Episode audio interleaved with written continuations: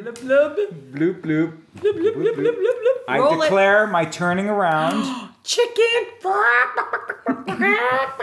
What'd you do? Get two point treasures there, Evan? I'll get them. Yeah, I know.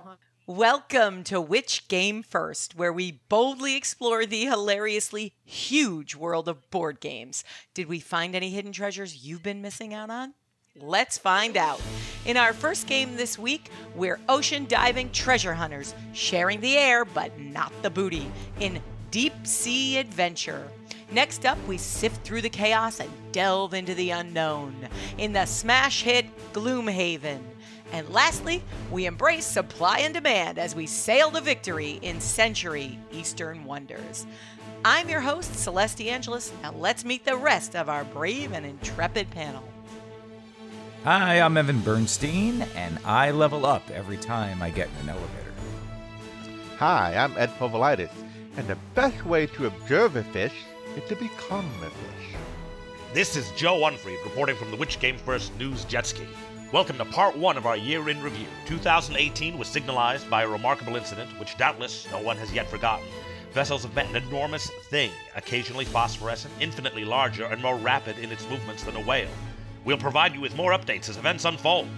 Hi, I'm Mike Grenier, and I am the very model of a modern Major General. Our first game up this week is Deep Sea Adventure, designed by Jun Sasaki and Goro Sasaki. Producer Oink Games Inc. in 2014. Number of players 2 to 6, ages 8 and up. Runtime 30 minutes. Mike, what did you think of the game? It's always fun to watch people drown in their own greed. Ed, how about you? Ooh, shiny. Glub glub. And Joe, how about you? I've always wanted to be an undersea treasure hunter. So what's going on here? What's the rationale behind surviving when you run out of air? Is there some benevolent AI that recognizes when you're unconscious and speeds you back to the mothership while also providing effective treatment for the beds? Evan, how about you? It is the eternal battle of air supply versus treasure. Which one will reign supreme? We will find out soon. Yeah. This deceptively simple looking game proved to be an edge of your seat, mind boggling, air sucking, man's greed versus man's prudence thriller. Wow. when I looked at the pictures of the game, it didn't look that yeah, exciting. It looked like a bunch of dots and some dudes swimming, right? Uh-huh. right, like what is this? Evan, tell us a little bit about how it's played. A group of poor explorers, that's us in this case, are hoping to get rich quickly, and we head out to recover treasures from some undersea ruins.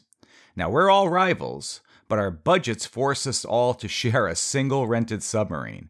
Now, in this rented submarine, not yellow by the way, we all have to share a single tank of air. Now, if we don't get back to the sub before we run out of air, we have to drop all the treasure and scramble back. Now it's time to see who can bring home the greatest riches. So the game takes place over three rounds, and the player to gain the most points over three rounds is the winner. In order to gain points, you must bring the most ruins chips back to the submarine. You can only return to the submarine once per round, and you cannot progress more after returning. Yeah, it sounds simple, doesn't it? Yeah, sounds very simple. that is a hilarious premise. The premise gets you started off right. The basic mechanic is, is basically a race game. You roll dice and you move that number of spaces. Your fate is intertwined in a brilliant way with everybody else who is not on your side. Right. I'm calling this type of game the non cooperative co op. the competitive co-op. The uh, illusion of co op. Yeah. Right. I mean, you think, okay, you know, here we are, we're swimming along, no problem. Oh, eh, there's plenty of air. Yeah. 25 air points, no problem. Yeah, we'll never use all that air. Up, Ed grabbed a treasure up there. Oh, uh oh. Evan grabbed a treasure. Uh oh. That's not a problem until everybody else starts doing it. Well, that's the point. Yeah, but as soon as one person grabs a treasure, everybody else starts thinking they better grab a treasure too. Uh, yeah. Right. Give me my piece. Oh, the rest of you guys can be up here in the sunlight. I'm, I'm going down after the real stuff. You can stay up here and grab all the junk. See you later, suckers. That's, that's right. The deeper you go, the more valuable the treasure. Yeah. But if your fellow shipmates start grabbing treasure at the at the at the levels closer to the ship than you are, the air starts depleting quickly. It uh. starts it goes down very quickly. And you got to scramble back. It's like an exponential use of air as soon as somebody starts grabbing treasures. And, and I think the other brilliant mechanic is the more loot you picked up, it actually slows you down because you roll 2d3 and it subtracts the number of treasures you have on you. So it's possible that you won't move at all. Yeah. I love seeing people sabotage themselves. it's great. Yeah. it's true. I totally did it. I totally did it. It's like I, I, I was on my way to the thing, and I picked up one more treasure, and then I slowed down. It's like, ah, Yeah. if I didn't pick up that third one, I might have actually made it back. Greed is your enemy. I made it back with four. Oh I know. I was surprised. I thought you were I- doomed when you picked up that fourth one. I was like, what are you thinking? Oh my gosh. So there are three rounds. You get three attempts to grab treasure. At the end of our first round, our collective score was zero yep. because none of us made it back to the ship. After Oh, the man. second round, our collective score was again 0 mm-hmm. So it kind of took us two rounds to figure out all right, we're going to have to change strategy here a little bit. Oh, I didn't figure it out, Evan. I still swam to the depths. Oh yeah. Oh, it's gotta be killing Ed to not pick up that thing. He wants it so bad. He can't, He can't resist. He can't He resist. can't not take He's it. like, how do you land on something that's available Oh, and not take one. it?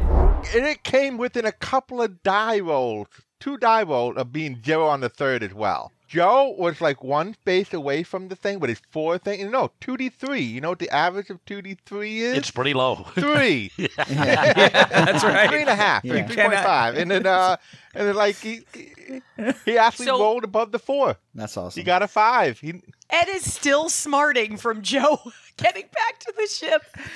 when the odds were against him. Yeah. In a game like this, you got to know just how much to push the odds to get an advantage, and you have to be lucky. when you go head to head against Ed Povolitis in a board game, you know you, you got you got to accept that your back is to the wall and you have to you know you've got to Take to long shots. Yeah. yeah you got to go for the long shots. Well, the fact that there's a random factor really helps you against Ed. Though. Oh I'm yeah, sure it does. His oh, logistical genius does not help him in this situation. yeah, Yeah, then he's then he has to resort to playing the averages. they don't always Sucker. odds don't always win. No, they don't. It did not work for me. I, I thought I, I thought that second round I was gonna come back, and I started going back early. And it's like, haha, I'm going back early. I got these two treasures. What's this last one gonna hurt? Oops. Uh-huh. And after the, after I got that third treasure, I didn't move for two rounds, and that was it. I was sucking Oh, down man. three ear every time. Glub glub glub, glub glub glub. Nothing. There's a mechanic where you can drop treasure as you go, so long as you land on a blank space from which a treasure was previously claimed in that round. Uh, there's a space in which, if you happen to land there on your way back up and you want to lighten your load, you can do so. So it's not like you're sunk entirely if you've grabbed too much. There's an opportunity to lighten your load and possibly make it back to the ship. In I time. would most certainly be grabbing too much treasure in a game like this. Oh, Mikey, I drowned every time. every I'm like, how how can I how do they have this game set up so those four those high level treasures are down there and nobody can ever get to them? I must be able to get to them. Yeah, it's actually pretty easy to get down there. All you have to do no one take anything on the way down, and you all Yeah, get do well- without using a mm-hmm. single air point. That's the point. That's how I liken it to the marshmallow test. Now, there's a famous experiment in mm-hmm. psychology called the marshmallow test, in which you put a kid in a room with a marshmallow on a plate, and they can't eat it for 10 minutes. When you tell them if you don't eat it, you get a second one. They leave the kid alone, and they figure out which kids are going to eat the marshmallow within the 10 minutes, or which ones have the patience to wait the 10 minutes to get the larger reward. So, this is the adult version, sort of, of that. Well, it has a twist to it too, where there's kids in other rooms that are eating Yeah. the marshmallows. It's almost like prisoner's dilemma, you know, where if the kid eats the marshmallow, you don't get one. Right. So it's a test for the adults to see how long they can wait. And the further down you go, the more reward you potentially stand to get if you can all have the patience to get down there to the bottom and grab the good treasure. The thing Yeah. is, we're putting them all in the same room. So now one kid sees one person eat a marshmallow, that kid go, "Oh no, I'm gonna eat my marshmallow too." Exactly. Inevitably, one one bite, basically one bite of treasure, and the frenzy begins. We're like piranhas to the treasure. There's blood in the water. Yeah, and that's it. One treasure is picked, and all of a sudden that air starts cranking. yeah. Yeah, I, I, I have the uh, dubious distinction of being the first to eat the marshmallow in this game. Always, yeah. Yes. always, you greedy little marshmallow eater. if he didn't eat it, I would have. I think it's hilarious that these people are, you know, explorers, but they haven't. They don't even have enough money to buy a couple Yeah. extra like air tanks. I know. even after the first trip, when they brought some treasure back, maybe invest. Yeah.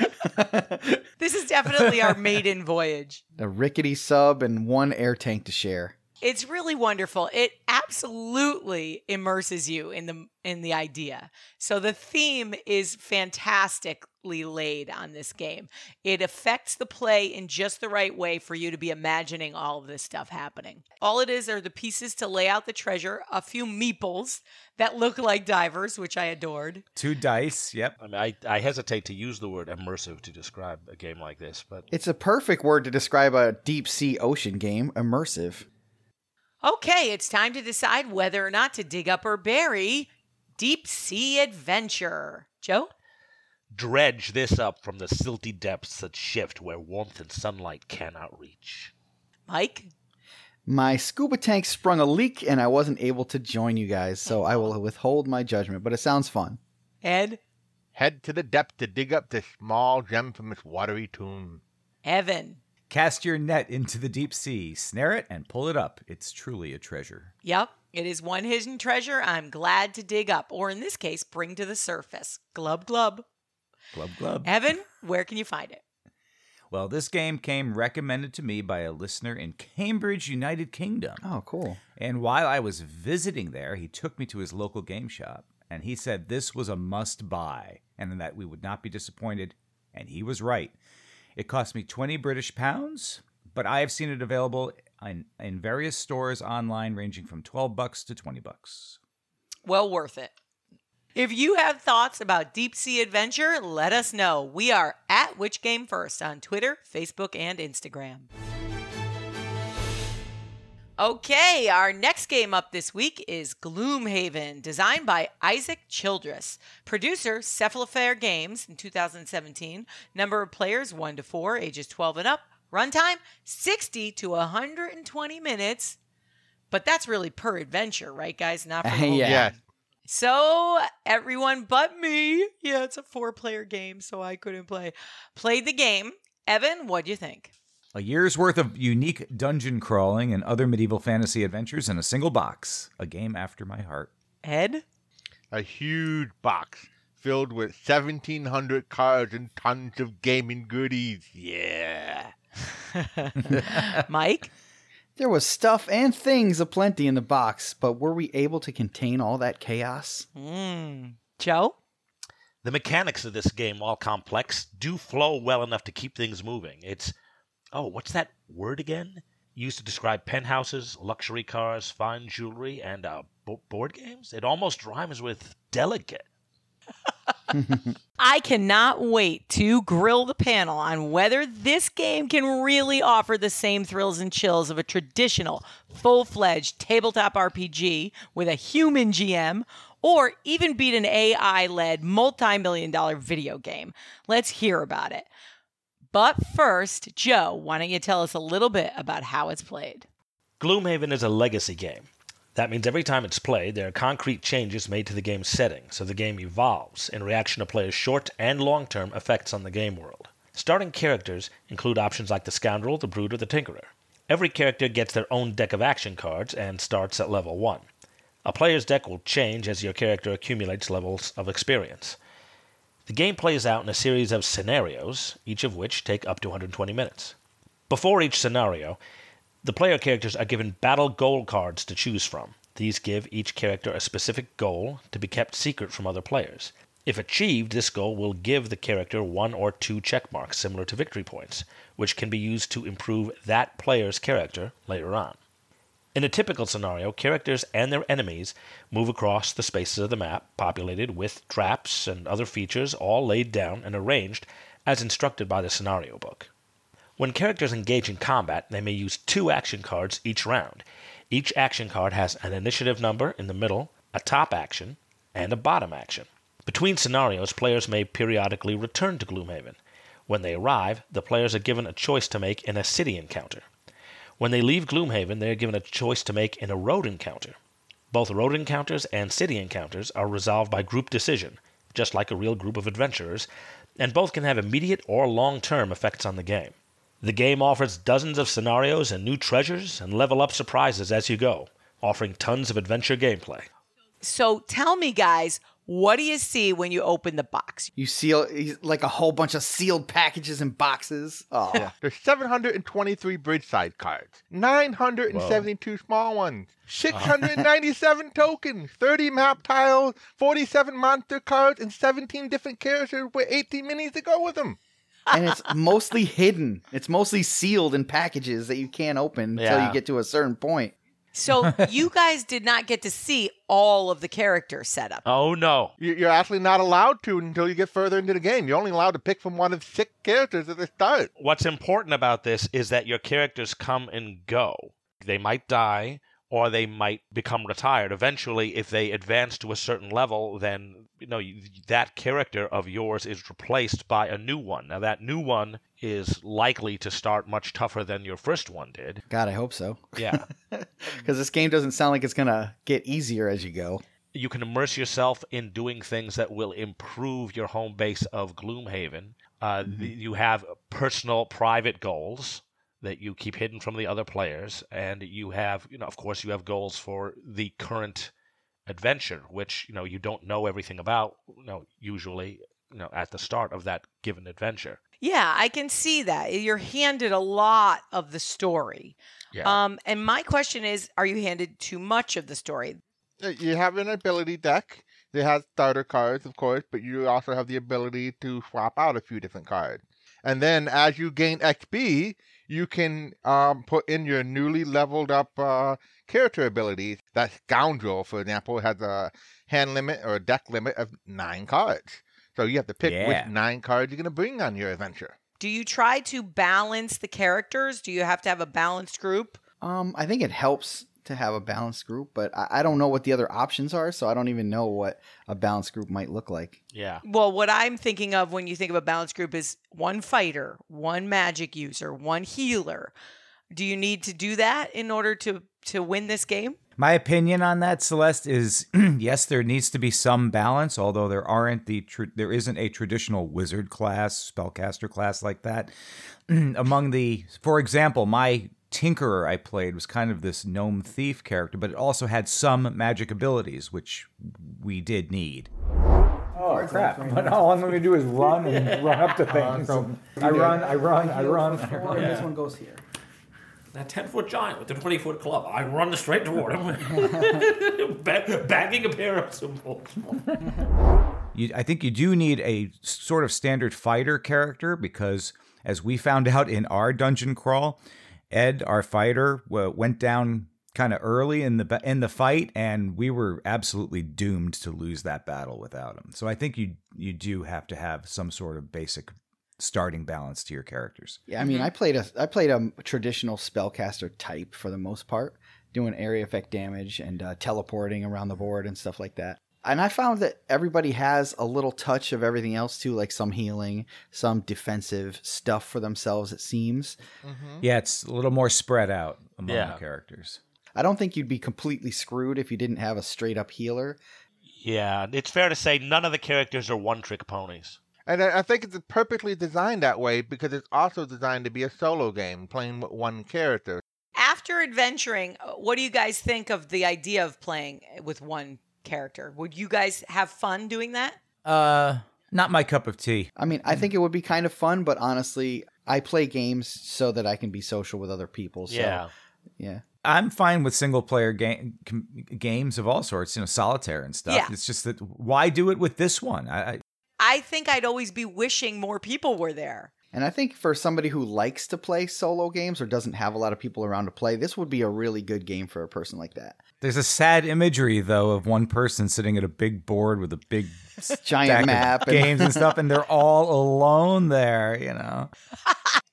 Ed's Nirvana. yeah. Okay. Nerdvana. Nerdvana. Yeah. It's a little So, sad. wha- how was the art and the look of the game? All I got to see were these white, unopenable little packages. I think all the character art is really cool. Other, and the graphic design uh, for the rest of the stuff looks great because um, most of the other cards don't have much art, but I think the look of all the, the the cards graphically is really nice. And this is a legacy game, so the the ma- the giant map that's laid out before you and stuff will start to look cooler as you go because you're going to be adding stickers for your accomplishments and stuff like that to it. Oh, that's cool. But physically manipulating your own awards is pretty nice, even if it is a mm-hmm. sticker. That's that's pretty nice. Yeah. How do they handle combat? How does it work? Well, th- th- it's pretty simple. You have your, your deck, and you can choose two cards to put down. And you're going to have to use the top ability of one and the bottom ability of the other. And then one of those cards um, you're going to use as your initiative because it has a number in the center. And that'll determine play order. So, what did you guys think of how action was structured? Evan, what did you think? Well, I thought it was fine. It was, you know, they obviously tested this to to no end and uh, made sure that it played out, you know, as it should have. So it was properly balanced. It was lightning quick and completely unambiguous. Ooh, that's nice. In traditional tabletop role playing games, you can get bogged down in the action sequences. Evan, was there color text? Ah, uh, there was color text. In fact, How was it? it was fine. It was not too much of it. you, you don't get lost in it like some other games we've experienced. Oh my god, Twilight Imperium. Was it pertinent? Did it add to the flavor of the scene and the moments? Oh, absolutely. Yeah, it, it it told the story. It put you into the uh, into the scene. Yeah, and I think the abilities matched up pretty well to the characters they were paired up with too. The abilities of the characters? The ability cards, your action cards, were appropriate for the type of character you were playing. The door is ajar the whole time. You can't get it open. Like What's with adventure this ends here. sideways door? Who Your- built this Your thing? adventure ends here as the door gets jammed. As a tinkerer, I find this disturbing. So, you know how we're all role players. We like to layer on the performing, you know, the acting of it. Oh, Was yeah. there any of that sort of, were you inspired to really embody your character? And were Well- there moments or opportunities to actually perform the character? It's a good question. Uh, I felt not really, Celeste. You sort of got into the action pretty quickly in the game, and then you started concentrating on survival more than more than wanting to, you know, put on a performance for the other players. So, I mean, that that may come at other parts of the game. I mean, we only did the very first part of you know of the adventure. Um, there's actually a part in between scenarios where your characters all have to collectively make a choice, and that was a great opportunity to like role play. The opportunities are there, but they're not necessary. People wouldn't necessarily feel the pressure of performance, which is often the case in an RPG. Oh, much more so in an RPG. Gloomhaven got me. I mean, it introduced me to legacy games and got me excited about legacy games. It makes me want to try other, you know, legacy games. What's not exciting about legacy games? I mean, who doesn't love opening a mystery package? I love the mystery, but the other thing about a legacy game that hurts me to my very soul is that you can only play it once because you stickered it and torn cards up and thrown them away. It kills me. Yeah, and for a game of this price, it's got to hurt extra hard. But I Yeah. isn't there a way you can sort of get around that? By Oh, you just, could buy another copy of Gloomhaven, I guess. well, there's always that. Yeah. you could Yeah. buy another copy, sure, or you could just sort of say you've gotten the awards and use a notepad and write everything down. There's a pad of character cards.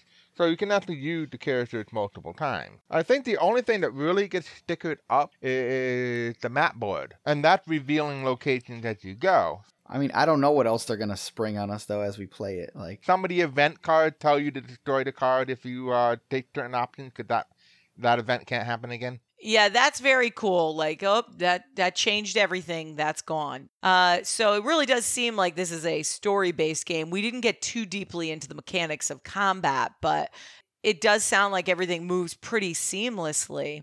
How was the setting? I personally think they did okay because they kind of start you off in your town of Gloomhaven, so you don't know what the rest of the world is yet, and you get to learn it as you go. And I think that's a kind of a fun aspect. There's not a ton of backstory. Yeah, I mean, I only expected the tip of the iceberg, and it it certainly did the job.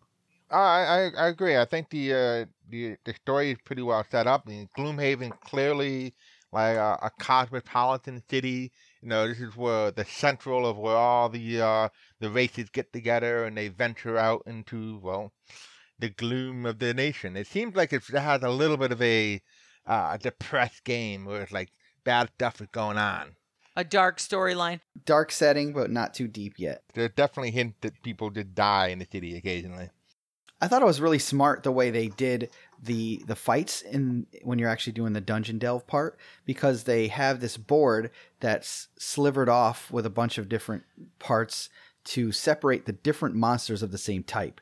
Oh, so the track, yeah, combat tracking is really challenging when you have multiple monsters. So that's cool. Right, but I think they came up with a great solution for it though. The battles are nicely challenging. That since that's the meat of the game. What is cool is that the different monsters have cool abilities. Like some of them actually summon up other creatures to fight. So you're like, ooh, I gotta get rid of that guy, or you can keep generating a skeleton every turn. So they have a clever way of giving you a sense of urgency too. Um, your deck, when it runs out, you're just unconscious. You're out. Um, and when you spend your cards, some of them go away if you use the more powerful version of the card. If you use the weaker version, it shuffles back in your deck, and every time you need to reset your deck, you lose a card. So you want to be careful not to blow out all your good cards that get wasted early because you're going to be out Right. too early. And that happened to me. I was out a turn too early. Oh, that's right. I, I, I made a valiant sacrifice. I teleported myself into this midst of like a bunch of monsters and smacked them all pretty good before I ran out of cards on my next turn. And when do you come back? Uh, next adventure. Next adventure. Okay. As we know, the game is hugely popular, and Board Game Geek also hoisted a whole bunch of awards on it in 2017. Game of the Year, Most Innovative, Best Thematic, Best Co-op, Best Strategy, and Best Solo Game. Wow. It's basically swept all the categories. That's impressive. Okay, it's time to decide whether or not to dig up or bury Gloomhaven. Mike, how about you? Dig it up. How else am I going to learn what happens? Evan? I'm definitely digging it up. It's hard to stop at just one adventure, like a bag of potato chips. Ed, how about you? Dig it up, but remember to bend your knees as you lift up this box of goodies. Joe? I love how Gloomhaven characters progress until it becomes tragically time to let them go and embrace a new one. But that is, I suppose, the way of things. I must dig it up. It is the way of things. I don't understand why people aren't willing to let their characters die more often. Yeah, it- it's actually kind of neat that this game encourages that. Yeah, I, I like that too. Um, and can I join your game next time, guys? Yeah. Maybe when somebody's out sick or something. We'll rotate please? someone out. Sure. yeah, I mean, come on. I- I'll hold withhold judgment, but I can't wait to play. Uh, Joe, where can you find this game? Let's see, I've seen Gloomhaven in quite a few gaming stores. Be sure to bring a forklift if they have it in stock. Online, I found it at $140 from Barnes & Noble, uh, ranging from 115 to 135 on Amazon and 160 on eBay. Yeah, and when you break that down into hours of enjoyment, it's it is worth it, even though it sounds pricey. If you have thoughts about Gloomhaven, and I hope you do, we are at Which Game First on Facebook, Twitter, and Instagram. Our last game up this week is Century Eastern Wonders, designed by Emerson Matsuuchi, producer Plan B Games 2018. Number of players 2 to 4, ages 8 and up, runtime 30 to 45 minutes. Joe, what do you think? The life of a corsair darting through the archipelagos of Indonesia and Micronesia, while thrilling, is still one that I've never fully explored. Until now. Evan? Well, something is the spice of life. Apparently, it's Eurogame cubes in four different colors. yeah. Mike? Man, Emerson really likes his spices. Ed, how about you? Land ho! Let's see what we can find here. Yeah. Um, after a charming time playing Century Spice Road, I had high hopes for this one, but I think it may have sequelitis. But before we get into it, let's find out a little bit about how it's played. Centuries ago, the lucrative spice trade led to the discovery of the famed Spice Island, where the most valuable spices in the world were found in the age of discovery. Your journey continues in the Far East. Eastern Wonders is played over a series of rounds. Each player will take one turn each round, starting with the first player and going clockwise. In the player's turn, they may move the boat and then perform an action. There are three possible actions. Harvest, which gain two gingers. Market, where you may place an outpost on your tile, or port, where you trade in the listed spices for victory points. And at the end of the game, whoever has the most victory points wins. I'll start with this. Because we played Century Spice Road, the game was very easy to grasp, so it was a nice primer to this one. True. It, it uses the same cube exchange mechanic. However, the way it is laid out is significantly different. In the first game, they had uh, beautiful cards, really neat to look at. Um, I remember that I. I wished the people were having more fun doing their jobs on the cards. Now you can't harvest then, right? Can could he harvest? Nope. He cannot harvest. Correct. You have to either harvest or exchange. You can't do both. He didn't exchange. Oh. So you can't harvest. Correct. But you can exchange, You can do a market action and exchange, but you can't do a market action and harvest. Is that correct? and then you could harvest, Make a harvest, instead, which is just taking these two cubes. and that's all you get. But nonetheless, those cards really helped immerse me in the world. This doesn't have cards. This just has a map, which is just blue tiles with a little bit of decorative stuff on it. And you move a boat around because you're moving from port to port. So there was none of the feel of people having it happen. I really like the, the map. A, the, the map is made out of hex tiles. And I, I really like the, the movement part of the game. They're not real hexes. I mean, they may have six sort of sides to them, but they have little curves and little hooks and whatnots. I mean, I get it's supposed to be a little more wavy like an ocean, and but I guess you can go from any one other tile to one of six other tiles. Is that right? Yeah, that they were hexes. So it wasn't just an equilateral hex. I felt the other way with it. I thought it was nice. It made it feel uh, less uh, grid like. It made it feel more like it was continuous. More like islands in an ocean. Right, rather than uh, a rigid grid grid lines on it. Now I know I have something of a reputation sometimes of you know taking too long to complete my turns, and I I didn't seem to have Understatement. I didn't seem to have this issue with this game. In fact, I found myself actually trying to get my opponents to hurry up in my eagerness for my turn to come around again. My fellow panelists couldn't believe it. To me, I really felt like I was just moving from place to place trying to exchange cubes. I did not feel like I was sailing a ship across the ocean.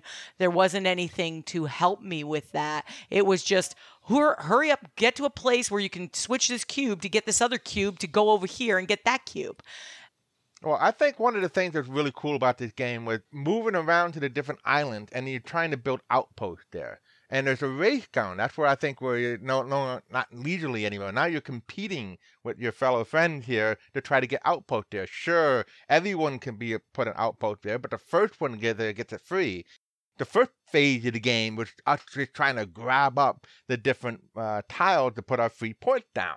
And then you start trying, okay, I got these. I'm trying to make combos now. Yeah, it sounds like you're the boss of a trading company. Yeah, I really was into the theme of the game. I thought that the, the theme was pretty deep here. There was no art. There was nothing to help immerse you in there. You had a cool ship meeple. The ship meeple was good. I, I liked the ship meeple. It was a nice wooden meeple. Honestly, this was more math and a lot less style. You know, the mechanics are identical in both games, but what I really liked about this game was placing the outposts.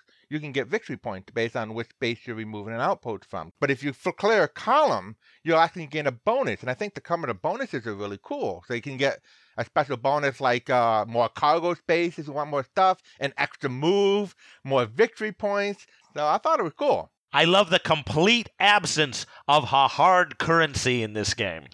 It is so easy in games that deal with commerce in the abstract. It's almost instinctive. It's almost a knee jerk thing. Oh, we've got to put like little coins with ones and fives and tens. Or, I mean, if the game's about commerce, that kind of makes sense. Well, well here, here it's purely about the trading. Yet another thing that's missing from this game is the coins that were nice to see in the first game. Right. Well, I think we didn't need them in this game. I think it's like Joe said. It's like the trading is really the, the part of the game. What I want to try out next is I want to try out with the uh, the the next version of the game where they have uh, you can b- combine this game Eastern Wonders with Spice Road and play from sand to sea. I thought you could just do it with the two boxes you have. You can Right, combine. that's was- what I mean. I, I know You- we haven't you- tried playing the combined game yet, and that's what I wanted to try. Because you'll have the you'll have your pretty cards and a board. the combined game might help. I agree.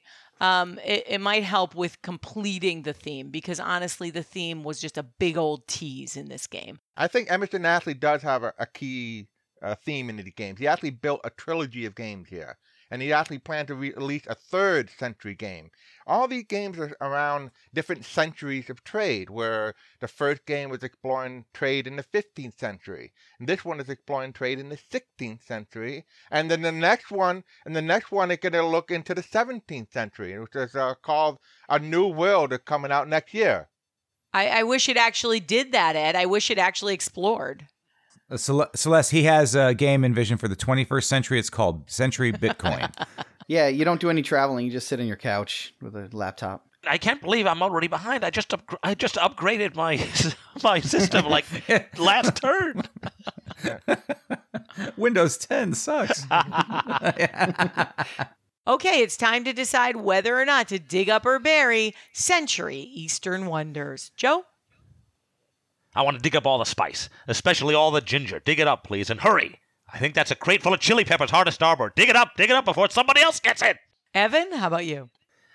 I generally like the Century games. This one, I'll agree with Celeste, did not succeed in capturing the feel of the ocean traveling, but I'll still dig it up. I like resources trading games like this. That convention is still fun. Mike, how about you? Well, my ship's compass went a little haywire, so I missed this one too. Yeah. Um, You got lost at uh, sea. um, actually, I was at a wedding. Um, so I missed this one. So I'll withhold my judgment on it. But if it's anything like the other Spice Road game, I will dig it up probably. Ed, how about you?